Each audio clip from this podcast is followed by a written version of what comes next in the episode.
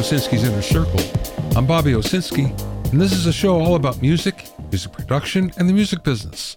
My guest today is technical director of NPR Music and engineer for its popular Tiny Desk Concerts program, Josh Rogosin. First of all, there's a story by Ashley Carman in Bloomberg News about the various fraudulent schemes that music labels and managers and artists regularly face these days.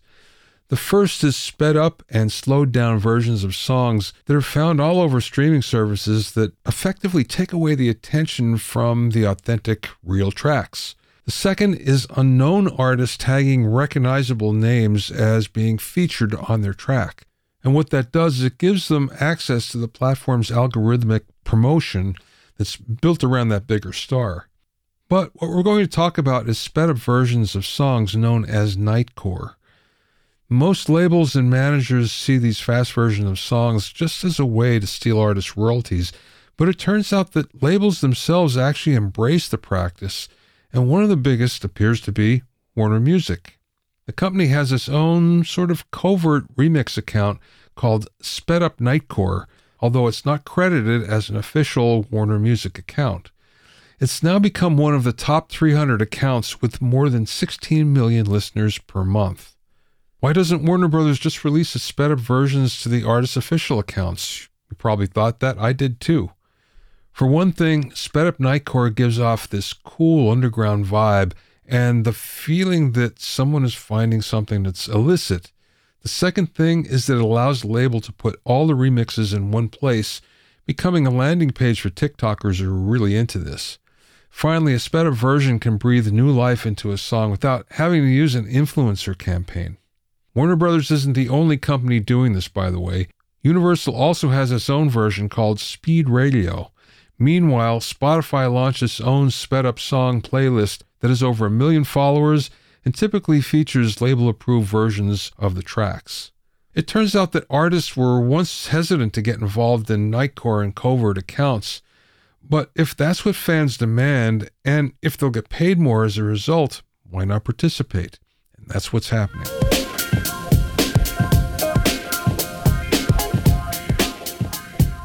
If you have any comments or questions, you can send them to questions at bobbyowsinski.com.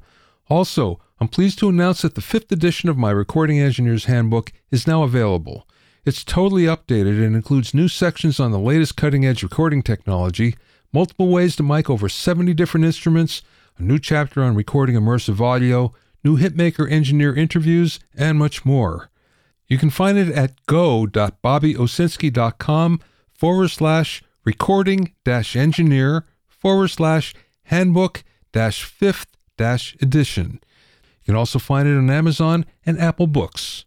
And remember, you can learn all about the latest in music, audio, and production news when you sign up for my newsletter at bobbyowsinski.com. There you'll also find out about openings for my latest online classes and special events. That's bobbyowsinski.com.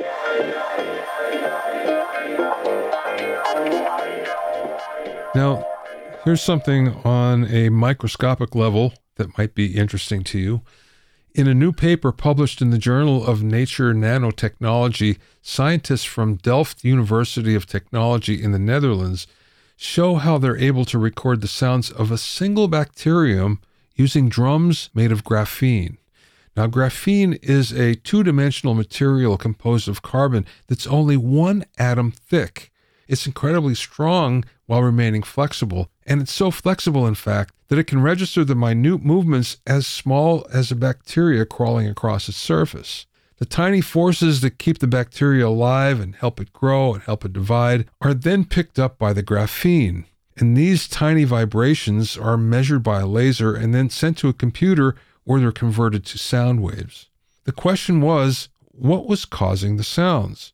The scientists determined that about 80% of the sounds they measured came from the microscopic appendages that help bacteria swim through their environment.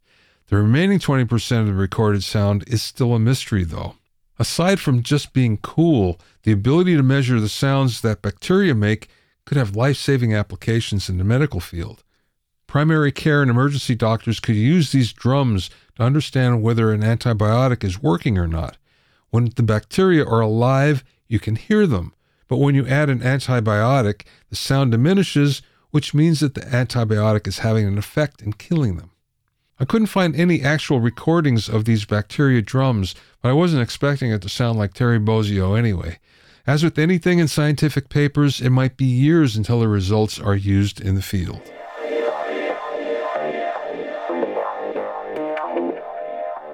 My guest this week is Josh Rogosin, who stumbled into NPR headquarters in 1999 on his way to mixing shows at the Shakespeare Theater in downtown Washington, D.C. Since then, he's been at the controls for all of NPR's flagship news magazines and gathered sound in far flung places like Togo, Cambodia, and Greece for the Radio Expeditions series. Josh has engineered at both NPR West and NPR New York and spent two years as technical director for Marketplace Productions in Los Angeles. He's also served as senior broadcast engineer for New York Public Radio and Studio 360 and was the originating producer and sound designer for NPR's Ask Me Another. In his current role, Josh is the technical director for NPR Music and has recorded and mixed over 500 Tiny Desk concerts. During the interview, we spoke about learning about audio for the theater, recording congressional hearings, using audio to tell stories, behind the scenes at Tiny Desk concerts, working with U2 and David Crosby, and much more. I spoke with Josh via Zoom from his office in Washington.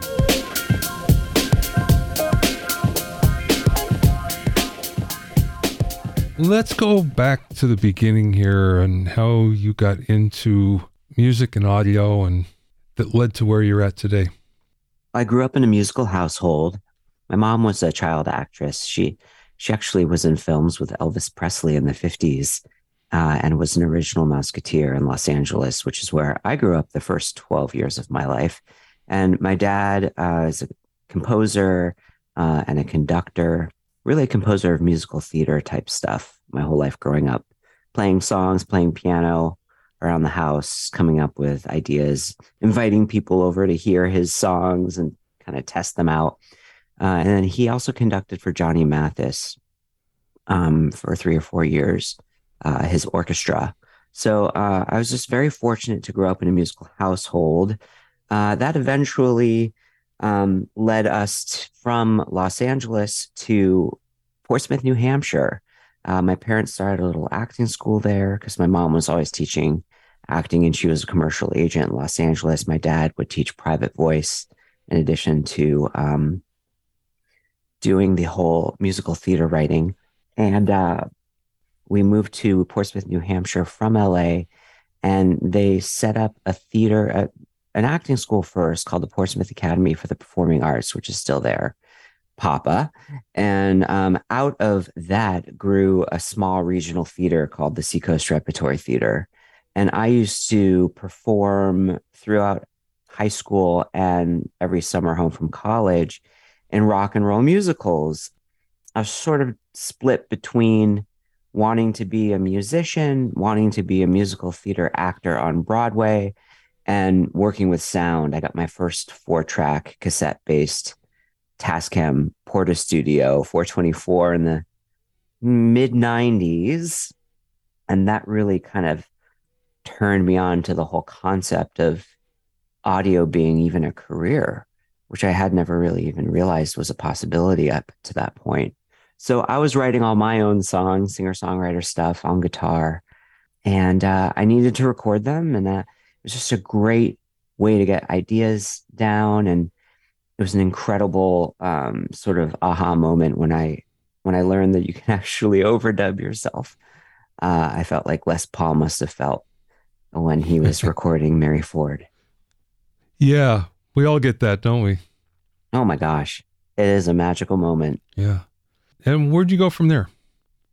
Um, so uh, I was off to college trying to decide whether or not to be a musical theater person or an audio person. So I chose a school that kind of had everything that I was interested in. Uh, Ithaca College, upstate New York, started as a music school, and they um, they have a very good communications department called the Roy H. Park School of Communications.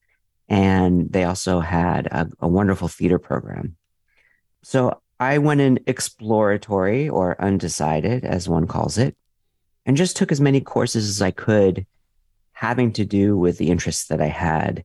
And eventually kind of designed my own major. I took the physics of sound in the science school.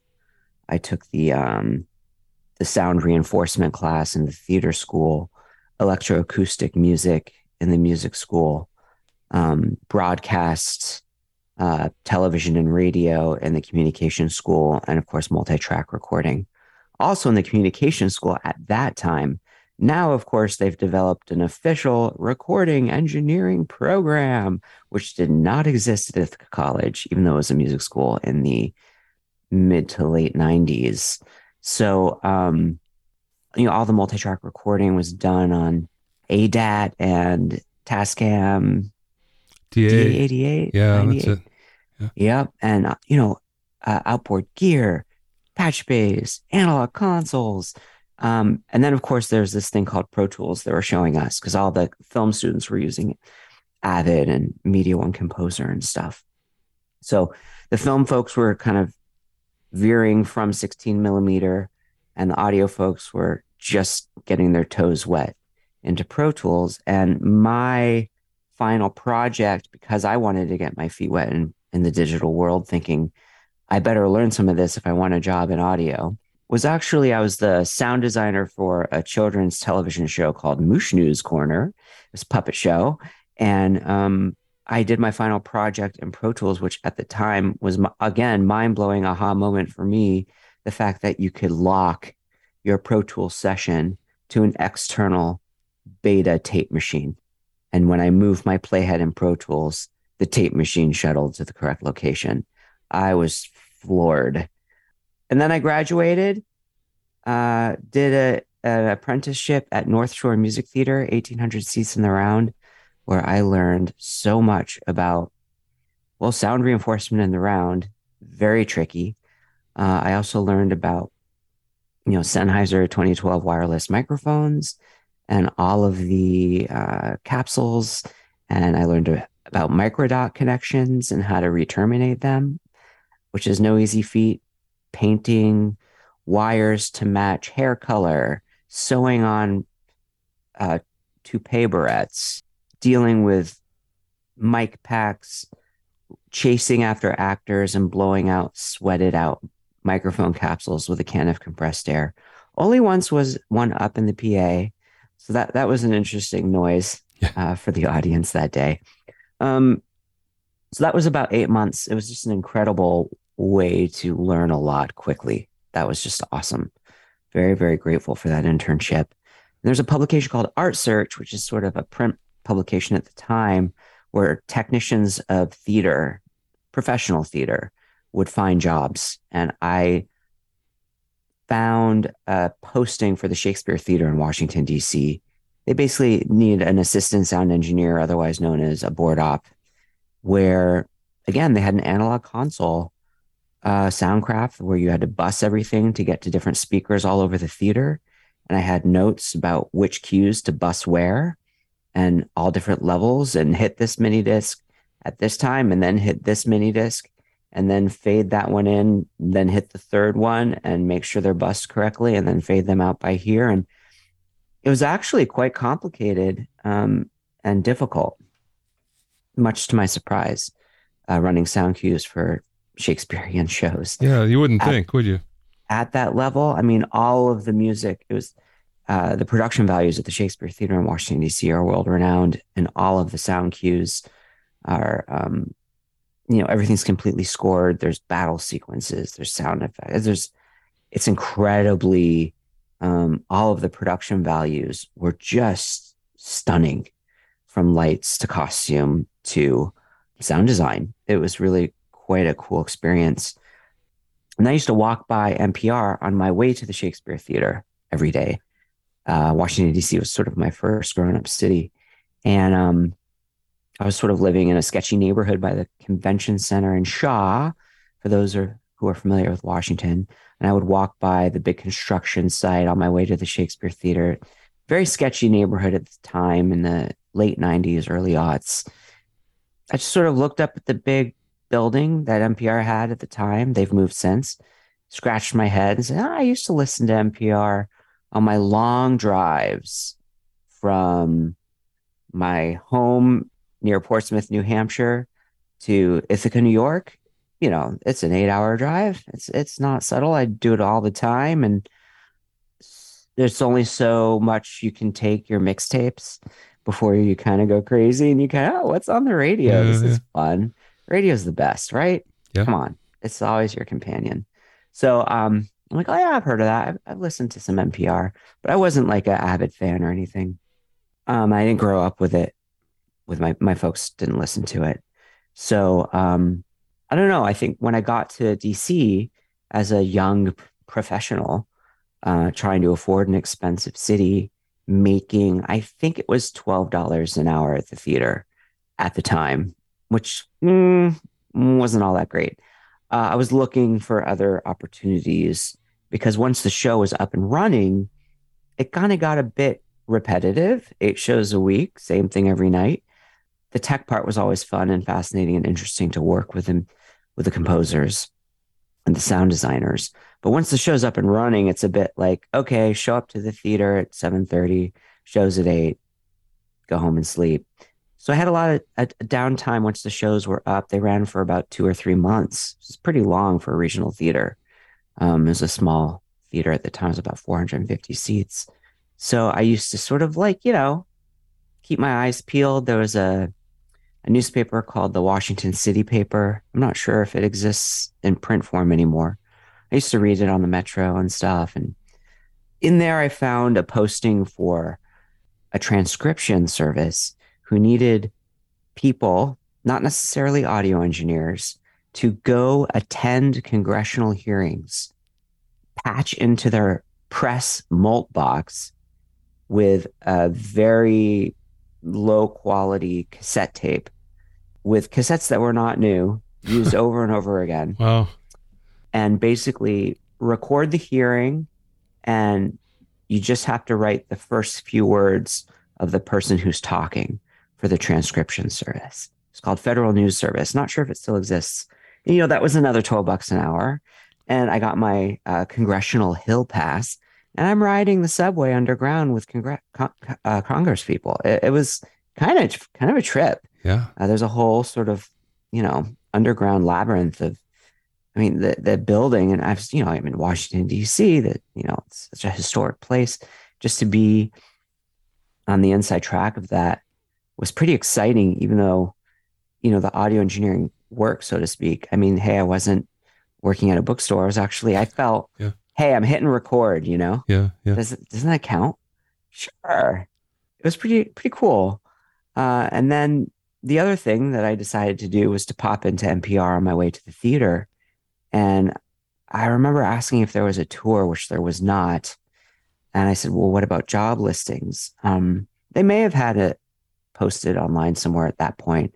It was 1999. They had instead, uh, the security guard pointed me to a stack of papers where job listings for the company were in sort of like a little pamphlet. So I had a physical pamphlet. I'm flipping through what makes sense. They've got to have audio engineers in here. Stumbled upon something called broadcast recording technician, BRT. I said, oh, that's probably pretty close. Uh, it looked pretty exciting. Five years broadcast experience required. So I said, screw it, I'm going to apply. I sent in an application, heard nothing for probably three months. So, of course, I thought, eh, whatever, I'm not qualified. Summer rolls around.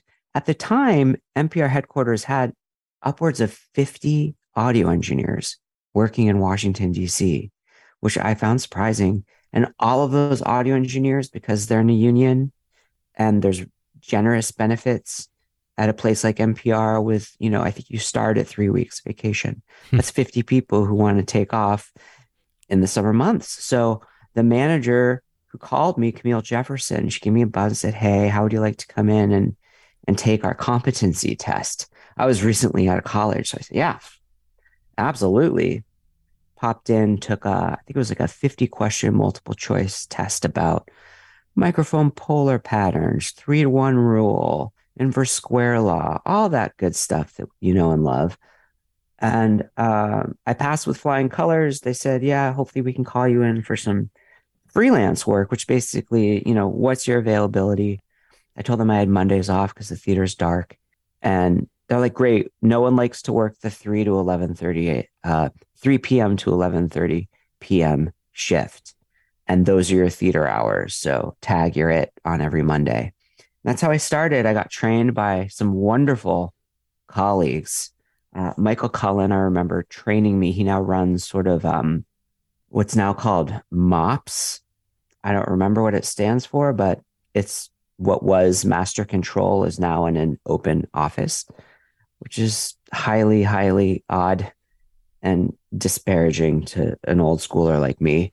Uh, but Michael was fabulous. He trained me. Um, and I remember uh, in the Record Central, where you take in feeds from reporters all over the world, you've got a little studio, a couple of nice Genelec monitors right at you. You've got four reel to reel MCI uh, quarter inch tape machines behind you, two processing chains, which included uh, a UREI peach knock, peak knock, peak notch filter, followed by um, an Orban paragraphic EQ and a DBX 160 compressor and a patch bay.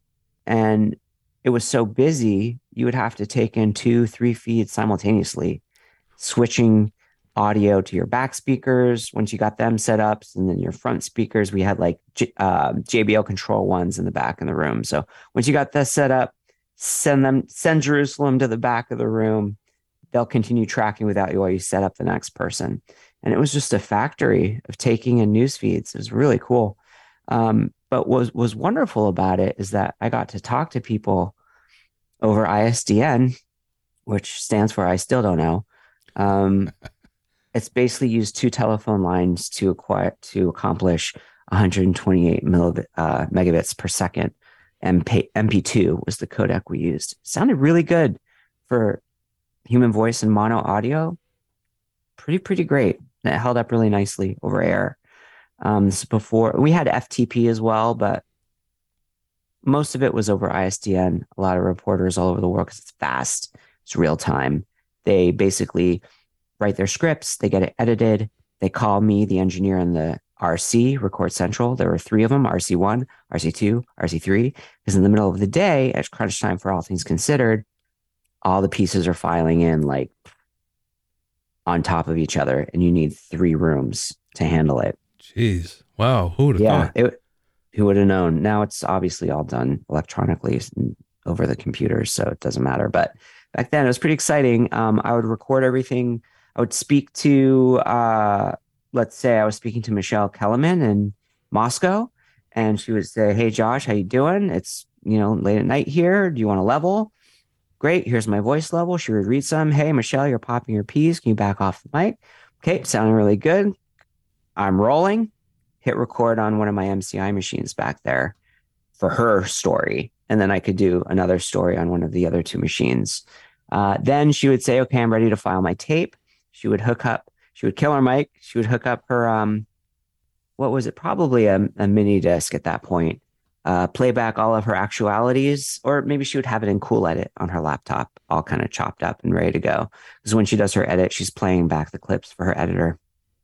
She cues up her first clip. I said, "Oof, that's distorting a bit." You pull down the level. Oh gosh, maybe next time you'll want to get the mic a little closer. There's a lot of room sound. Yeah, I know it was really tough. So it was actually a really awesome collaborative thing that made NPR sound freaking great. Because literally, these reporters are, aren't sending audio into the void, which they do now. They're actually talking to a human being who's listening on the other end, who has processing chains to basically clean up all the audio for the producers and the next engineer who's going to mix it. So it, it, was, yeah, pretty astounding and wonderful training. Um, and what I learned from that was really how to make things sound intelligible and clean. I learned how to use a peak notch filter with the dials that crackled when you turn them because it's an old UREI. Yeah, yeah. You know, like I, I feel kind of bad for folks who don't have that anymore um, or won't have the opportunity to experience that horrific sound.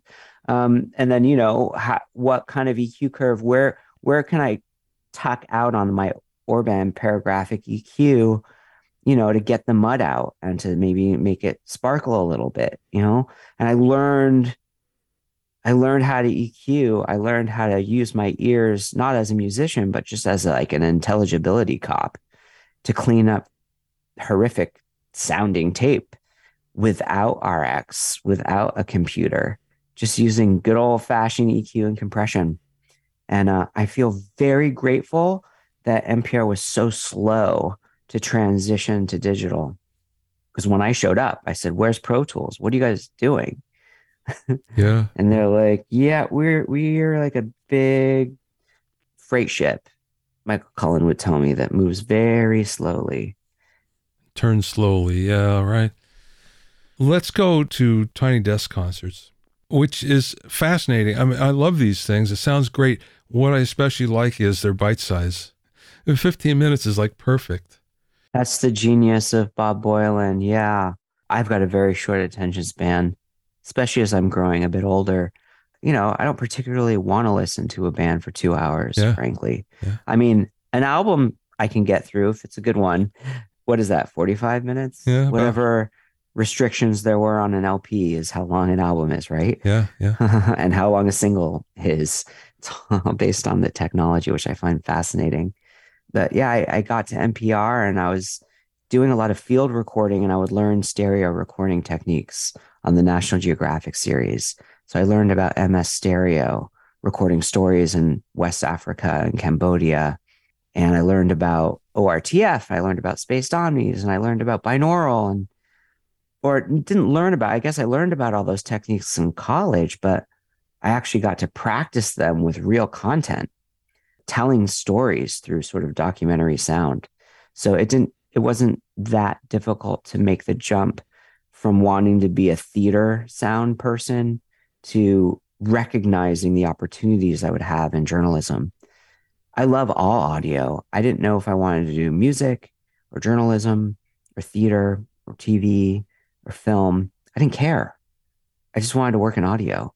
And the only reason I ended up where I did is because it was there when I walked by. Mhm. So that that's a really interesting thing that even though I didn't plan for it, I'm I ended up exactly where I, I should and needed to be. It's really quite remarkable. So the relationships I made with Bob Boilen when he was directing All Things Considered, after graduating from the Record Central, the RC, you graduate to the studio and you're mixing stories. And then you graduate to the broadcast studio where you're mixing the show live on the air. And I met Bob Boilen and he's throwing CDs at me at the last second. And he would get a lot of letters saying, What's that song you chose between those two stories? So he decided to start an internet streaming show called All Songs Considered. Long before podcasts existed, he was making a podcast. Really Wow. cool stuff. Yeah. And so I would help him out with that kind of stuff. And years later, I got antsy. 2004, I went to NPR West. I, then I didn't want to wake up at four in the morning anymore. So I transferred to NPR New York. And then I got laid off in 2009 for the Great Recession after almost 10 years at NPR as a seasoned engineer. It was definitely shocking. Everything's based on seniority in our union. So because I had been at the New York Bureau, you know, only three years, and the other three techs had been there for, you know, 20 years. Uh, first one out, first one in, last one out, something, whatever. Yeah. yeah. Um, and um, I had to scramble, went to Marketplace in Los Angeles, had a lot of fun doing stories about the economic collapse on the weekend Marketplace show with Kai Ryssdal and Tess Vigeland.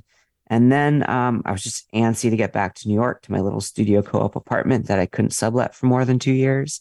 WNYC finally hired me after lots of begging and pleading. I was the technical director for, um, or the senior broadcast engineer for uh, Studio 360 with Kurt Andersen, which was a fabulous, fabulous show that no longer exists. And that's where I learned really how to craft a very good podcast, how to use music to score. I just finished sound designing NPR's um, Taking Cover, which is a new uh, sort of subset of the embedded podcast with Graham Smith and Tom Bowman. And Graham just came to me and said, I need you to work your magic. I've got all this music. Help me choose what to use and and pace it and figure out when to feature it and when to not. And I mean that stuff's so fun.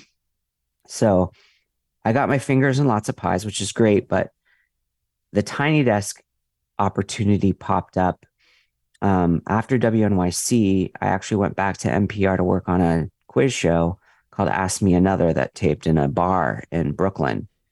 And um, I was the original sort of sound designer, but I got the title of producer. So I sort of like leaving the engineering hat behind and joining SAG AFTRA to be a producer. Um, and uh, because I wanted a new challenge and I wanted to start a, a show from scratch. Had a lot of fun, booked some musical guests. And then about three years into that show, my dear friend and colleague, uh, Kevin Waite, who was the original audio engineer for Tiny Desk concerts. Kevin Waite's the guy who came up with the idea to use shotgun mics. So uh, I sort of inherited his way of thinking, which was cool because it came from sort of how we field gather as radio journalists, is oftentimes with shotgun mics.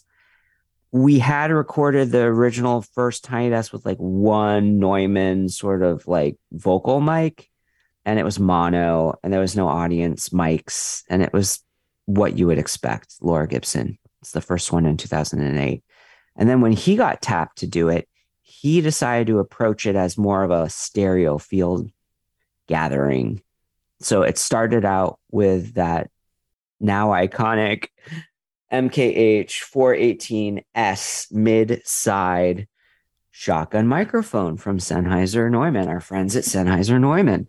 And um, uh, of course, it has to get decoded in post production. You kind of need to know what you're doing to use it.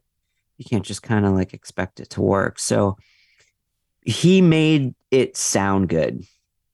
Uh, and he added, he started with a Sound Devices 722 and the MS stereo mic, and that was it. He would direct musicians like even Wilco, a massive band, sort of like gather around it, direct them in such a way to tell them how far or close to be to it, have them listen in a really organic way so that, you know, they're kind of recording what I call hootenanny style, you know, like gathered around, you know, like they used to do in the old days. Yeah, yeah. Let's all gather around one microphone in a studio. And actually, it sounded kind of good.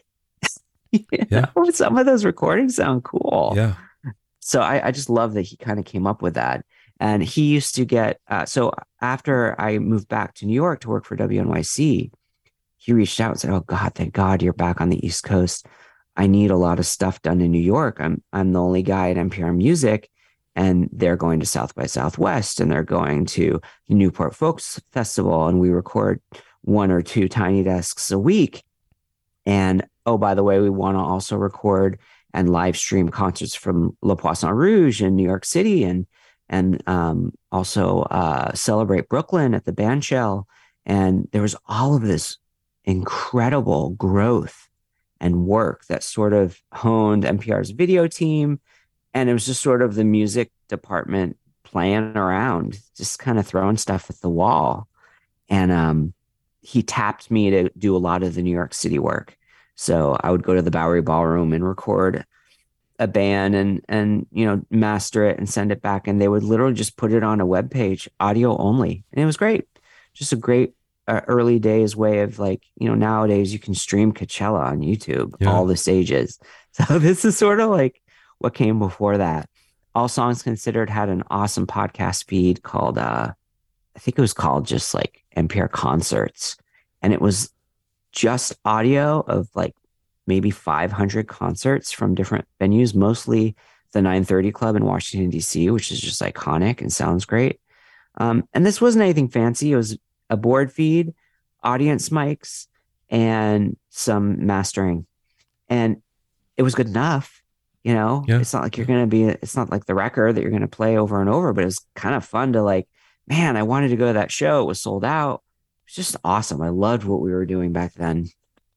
So I got to jump on board with that. And then finally, he was like, come to South by Southwest. That's where he taught me how to do field recordings And those were um, grabbing musicians. There was a series called South by Southwest Lullabies, where after all the shows were done at 2 a.m., we would meet up with musicians and drag them out by, you know, the river that runs through Austin, Texas, or some random field or some random barber shop or you know anything you could possibly imagine their hotel room and we would have to figure out how to record a band with just a couple of DIs, the sh- couple of shotgun mics, and uh, I did one with uh, Shakey Graves that they liked so much they actually released it on streaming. Huh. So I thought that was really cool. Yeah, yeah. And that all sort of leads to the Tiny Desk, all of that experience of sort of capturing journalism and sort of marrying that with modern day studio production plugins and techniques and it, it turns into this hybrid of you know when i when you when i when you play a tiny desk i want it to sound as good as you know the commercially produced video that preceded it or came after if you're sort of going down the rabbit hole of an artist. And i don't want it to come up and be like, oh god this this doesn't quite hold up. So it's a really delicate balance of keeping it raw, yet using more traditional techniques like EQ, compression, riding the levels like crazy, yeah. and a teeny bit of reverb, but not using Melodyne, not using tons of reverb, not using delays, so that people can get a more human, authentic, different experience of the artists that they love. And I think that is the success of Tiny Desk is actually not trying to replicate the band in a live studio session on the radio, which I love those too, but actually creating something that's completely new that forces the artist to think in a new way about their songs and their hit music or a musical for that matter. I've been bringing in lots of musical theater because of my background. Yeah. And I just had Kimberly Akimbo in. They just got nominated for eight Tony Awards and that's going to publish on the 19th of May. And Blue Man Group, and I just, what can I bring to Tiny Desk that can sort of like break the mold? Let me ask you a question here. So it seems like it started where we're just going to record this in stereo with the MK418. And then it evolved from there. This is the impression I get now. Then it evolved from there. Well, let's use some spot mics here. Or, well, we need some background mics. And oh, by the way, we have an audience now. So then it expanded to where it is now? Yeah, I think the audience also, to the point of what makes Tiny Desk special, is that there is an audience. It it completes the loop. It's not just sort of spoken into a void. There's a relationship that happens, and you see it in the performers' spaces faces. They get nervous. They kind of have to put their ego, check their ego at the door because there's no hiding. There's no PA. There's no monitors, but you're right. I slowly but surely I went from Kevin's eight channel 788 sound devices and I had my own from when I got laid off so I could freelance. So I added mine and with a link cable, ooh, all of a sudden I have 16 channels. And then I got a backup one. Ooh, now I have 24 channels, but they're on three compact flash cards and there's no Dante, so they can't interface with uh-huh. the computer. So I would, yes, I would slowly think like, man, I really want to hear something better or I just want to have more control. But the conceit was always to try to keep the mics, to try to keep my microphones uh, and all of the tech secondary to what's happening. And that's been also the key because let's see.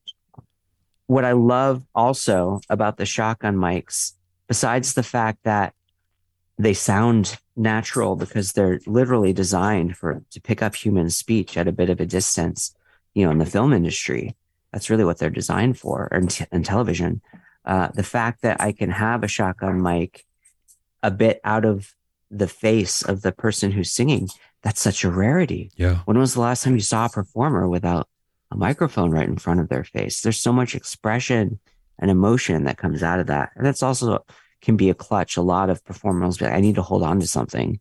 So like, oh, here's a banana. but, but, we don't do that, you know. Like the whole idea is just to sit and be in a room and forget about the tech and just to sing to your friends. like as if you're around a campfire. So, Josh, so how is this happening today then? Are you recording it and then mixing it later? Oh yeah, very much so. And that that's always been the case. Um, we did do one where we streamed four concerts as part of what was called Tiny Desk Fest live. Meg the Stallion, Sheryl Crow, all of those were streamed live. I have them the streaming recordings, and they actually they sound really nice. They sound really good. I didn't use any effects, but there's lots of room mics. And I also put everything through a TC Electronics finalizer to just sort of before it went out. And I was really happy with it. But then, of course, I went in and remixed the multi tracks for what lives on online forever because I can. Yeah, sure. And uh, yeah, so I uh, I go in and I really listen and tune in, so to speak, to the musicians. If there's a bass player that has a cool little lick and it's in the middle of the verse, I don't mind. I just go in, isolate it, and boost it. Mm. Um, I want to, I really try to zone into what the musicians are doing to make the mix a little bit more dynamic rather than, oh, let's just set it. And then that's the level for the piano and set it. And that's the level for the guitar. And, and then certainly with the vocalists who can be very dynamic, I'm writing levels like crazy. Remember, Lianne La Havas had like very, very quiet, quiet singing in her song Forget and then that extremely, extremely loud singing. This is the last song from the Lianne La Havas Tiny Desk. And I remember riding the levels so dramatically, like, you know, plus 20, minus 10. like it was the hmm. 30 dB difference. Are you writing and, um, is this on the sound devices that you're you're writing it? I will ride stuff live when I get a sense of the show, but no, I'm more talking about the post production and like where you make the decision to go up and go down it's like the concept of have you heard of forward temporal masking and backward temporal masking? Yeah. Of I mean, you write all these books. Of course, you've heard of it. Well, it's the idea that you hear a gunshot and you forget what just happened. So I I have to mix like that too. So when I'm mixing a podcast, if I've got music going on, I don't dip the music until the voice comes over. And I guess that's the reason for that is that I don't want you to hear anytime you notice the engineering, I didn't do my job in a way. You know, it's one of those sort of like beautiful. You'd never notice it, as a matter of fact. So I'm writing levels like crazy, but the, the idea is to choose the moments when to do it so that your audience can't tell that it's being done. It just sounds correct. So I assume there's a rehearsal then. Oh, yes, exactly. So I can kind of like anticipate because I am streaming everything live through the finalizer still, but it's for an internal NPR audience only since COVID. I made it a point actually uh, to ask the powers that be to make because most people are remote now still. I'd say, you know, there's maybe 30% of the people who used to come to the building come to the building. It used to be hard to find parking. Uh, and now no one, it's just a ghost town. It's really eerie, actually. So one of my sort of requests when we came back to filming these in person was that we provided a, a live stream internally for NPR employees behind our firewall. And and I think that's really sweet. So it's just the wide shot with my live mix and it's really sweet. Okay, so this all works incredibly well from a technical standpoint, but you have the musicians who and I, I know what it's like and you know what it's like when someone tells you to turn down, you have to turn down. Yeah. And it's a completely different concept of making music, especially if you're used to a big stage where you have to project, everything has to be louder. How do you accomplish that? I'm very fortunate that people at this point, I'd say 90% of the musicians come in, know exactly what they're getting themselves into because the series is so successful and ubiquitous. So that has afforded me a level of trust. people, oh my God, you're the guy. Bono and the Edge walk in a couple months ago, I guess now, to promote their new acoustic album. I remember I saw them out of the corner of my eye. They're walking into the office area. I'm setting up my sound devices, CL16 and the Scorpio, which is what I've upgraded myself to. It's mm-hmm. lovely. And they literally beeline it straight for me. And this is across a big office with lots of different people in it in cubicles. They don't even really look at the desk and go, wow, oh gosh, there's the desk. They just literally walk straight up to me. Bono's right in my face and says, Are you the guy? I said, No, you're the guy. Uh, yeah. Good and uh, comeback. he was like, he was like, I don't know what you're doing, man. Are you using lots of compression or something? It's just unbelievable. and I was like, oh my God. And meanwhile, you know, I brought my my copy of The Unforgettable Fire for him to sign. And he crossed out the word fire and wrote Josh. So my signed vinyl from The Edge and Bono says The Unforgettable crossed out Josh. That's awesome. Pretty sick, pretty stupid and sick. So it's like, what is my life half the time? Other times there's musicians that come in who don't really know what the story is. David Crosby came in with a Lighthouse Band. Um, the guy from Snarky Puppy, Michael Michael uh, League, Michael Mm. League, Mhm. um, had a band, and uh, freaking David Crosby was in it with him, and it was awesome. And uh, of course, David had an interview with Ann Powers right before his tiny desk with us, because that's how the schedule worked, and it ran over because, of course, it did. Unfortunately, this was pre-pandemic times. Our audience was already assembled, which is not something I like to do before I work with a musician and run through stuff. So he automatically comes in and starts sort of performing for the audience and oh, and making jokes and stuff. Hmm. And it's obviously sort of like, what is this kind of self-conscious, whatever. Um, he's like, okay, cool. Where are my monitors? Oh, said, oh, you know, Mr. Crosby, we don't do that. It's just sort of you sing out into the room. Did anyone tell you? Yeah, we told you, my colleague. We told you, David. This is what this is so cool. You're not even going to believe how amazing it comes out. It's so awesome. Yeah, but I can't possibly hear them, myself. This is impossible. He basically, in front of the whole audience, I just had egg on my face, going like, oh my God. I said, well, Mr. Crosby, you know, I, I'm going to set you up a monitor and I'm going to put in that monitor whatever you want. But can you just do me a huge favor and just try the first song the way we've been practicing before you got here and just listen and see see what it feels like. Sang through the first song, thunderous applause from the audience. We just went. Awesome. Very cool. Well, I can see why. I mean, you do a great job.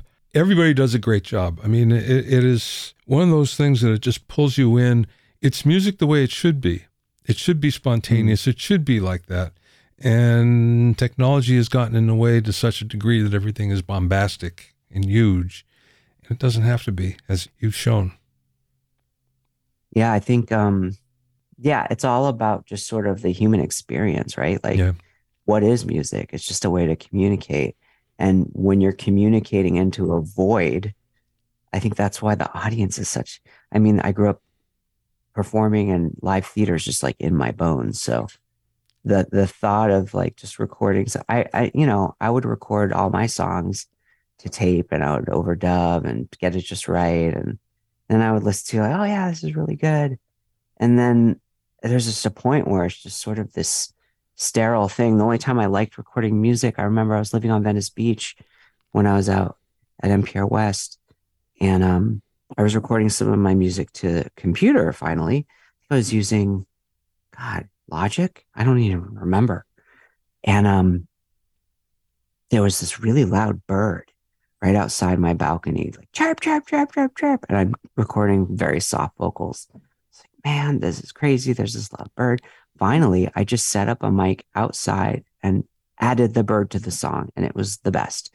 And that sort of helped me realize that, um, you know, nothing's done in a vacuum. Everything, even if you cut a hundred takes from the same vocal or one vocal track comes from a hundred different takes on six different days. What was going on through the mind of the singer on each of those individual days is different. So each of those individual splices of recordings are time stamped. Why erase that? Otherwise, what's the point?